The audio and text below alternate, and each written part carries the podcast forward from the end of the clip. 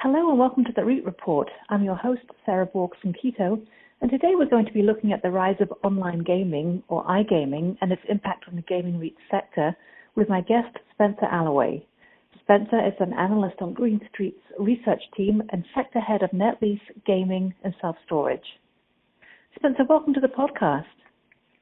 Yeah, thank you for having me. It's a pleasure to be here. So, first of all, could you give our listeners an overview of what iGaming actually is and how it's evolved in recent years?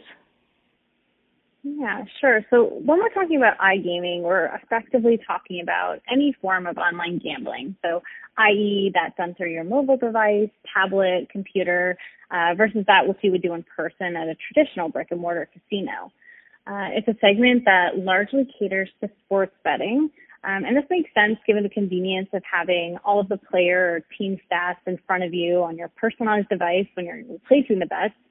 Um, in addition, it also seems as though sports wagering is the most easily replicable at home uh, from an experience standpoint. So, said differently, um, the consumer gets a similar utility uh, whether they're betting at a sports book in a casino or if they're just betting from the comfort of their own home.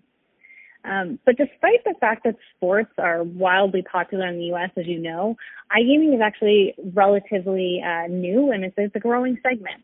Uh, and the reason for this is because in 1992, the Professional and Amateur Sports Protection Act, uh, it's otherwise known as the Bradley Act, uh, this was passed and it actually prohibited most forms of sports betting. Uh, this legislation actually stayed in place until somewhat recently, when in 2018 the Supreme Court overturned this ruling. Uh, so since 18, we've actually seen sports betting, a lot of which is done online, uh, really start to grow. So today we actually have 22 states that have legalized some form of sports wagering, with another nine that actually have uh, some phase of legislation right now in place uh, to allow it. Beyond this, there are another four states that allow full online gaming, um, and this is where you'd find a full offering of simulated table games, slots, etc. So we're definitely starting to see an increasing level of acceptance across the U.S. for online gaming, uh, with more and more states uh, legalizing it. But just to put it into perspective, uh, sports betting and iGaming still very uh, relatively small versus the traditional brick and mortar casino segment, uh, as they together only represent uh, still just under 10% of total U.S. gaming revenue. So still largely in its infancy. And how has the segment grown in 2020, and what impact has the pandemic had so far? Yeah, so 2020 has been a, a really interesting year for iGaming from a growth standpoint. So just in the first half of the year, iGaming revenue grew nearly 200%. So of course, this is from a small base. Uh, I just mentioned how iGaming is still largely in its infancy, uh, but the growth is still really notable. Um, while a lot of this growth is likely driven by the fact that patrons are seeking an alternative to closed casinos uh, during this pandemic, we also estimate that some growth is attributable to new users. So again, younger cohorts that are attracted to that growing uh, sports segment. And then also from a shift in users that had previously utilized the offshore or illegal sports wagering market. And who are some of the operators behind the iGaming digital platforms and what sorts of investments are they making? Yeah, so uh, the three primary gaming REIT tenants, so um, just to kind of recap here, so Penn National Gaming as the key tenant of GLPI, Caesars Entertainment, the operator for VICI Properties, and then MGM Resorts, the key tenant for MGM Growth Properties. Um, all of these gaming REIT tenants have made sizable investments to establish an online presence. Uh, for instance, Penn National Gaming, uh, this is a, a, an operator that's relied heavily on its partnership with Barstool Sports, uh, which it acquired about a 36% stake in earlier this year. Barstool Sports, uh, you know, many of us are familiar with that that brand. It's a, it's a large sports media company that caters primarily to a younger demographic, um, and it has over 65 million unique monthly users. Um, but through its investment, Penn will be Barstool's exclusive partner for 40 years um, and can use its platform uh, for all its online sports betting and iGaming products. Caesars Entertainment um, and MGM Resorts, however, they've attempted to gain market share uh, a little bit differently. So instead, they've chosen to partner with networks, leagues, and franchises. Uh, so, for example, MGM has a partnership with Yahoo Sports, allowing its users to bet on the NBA, NHL, um, as well as some college sports. And then Caesars um, has partnerships with ESPN and Turner Sports. Um, and then actually most recently, uh, Caesars actually completed um, an acquisition of William Hill, and this is a UK-based gaming operator, um, which will run all of uh, Caesars online gaming operations. So we've really seen the brick and mortar operators get creative when they're looking at expanding their online presence uh, with the, an array of different investment strategies I just outlined. Um, but I think it's interesting to note that both Penn, through its acquisition of Barstool Sports, and Caesars through its acquisition of William Hill, uh, took a little bit of a similar approach in that they each acquired an established online platform rather than trying to build one organically. Uh, time's going to tell uh, how the respective investments will play out, but it does seem reasonable that the more direct investments made by Penn and Caesars um, in acquiring those mature platforms could result uh, in a superior online presence. And then uh, just lastly, you know, outside of the REIT tenants, there are also two notable online players, uh, FanDuel and DraftKings, uh, which again uh, cater to that that online sports betting segment.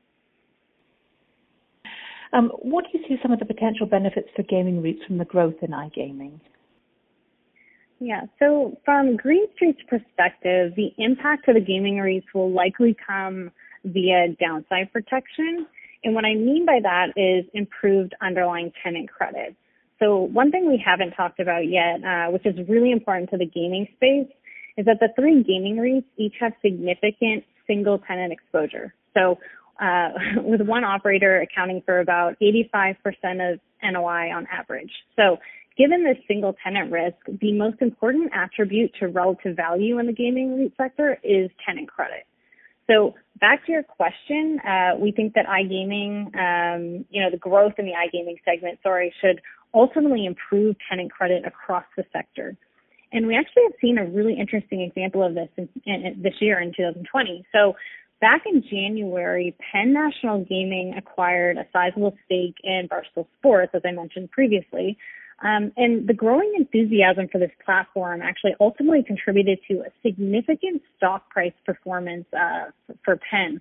So Penn's market cap actually grew threefold this year. Um, Penn took advantage of this and in September raised about one billion in equity. So within a nine-month period, we saw a brick-and-mortar casino operator invest in an online platform, get rewarded with impressive share performance, and ultimately uh, improve its equity cushion and helping it increase liquidity. So to the extent that operators continue to be able to monetize or capitalize on their online investments, we should see increased liquidity and enhanced ability to delever. Um, also, because we think that iGaming will ultimately prove to be additive to the, grain, uh, to the gaming revenue pie uh, rather than be cannibalistic, the ancillary revenue from the online segment should also help bolster operators' rent coverage uh, ratios. So again, more downside protection uh, via enhanced rent paying ability. And then also, I would note that there is some upside potential, uh, which could include larger variable rent resets or potentially higher annual rent bumps uh, to the extent that the operators become increasingly more profitable.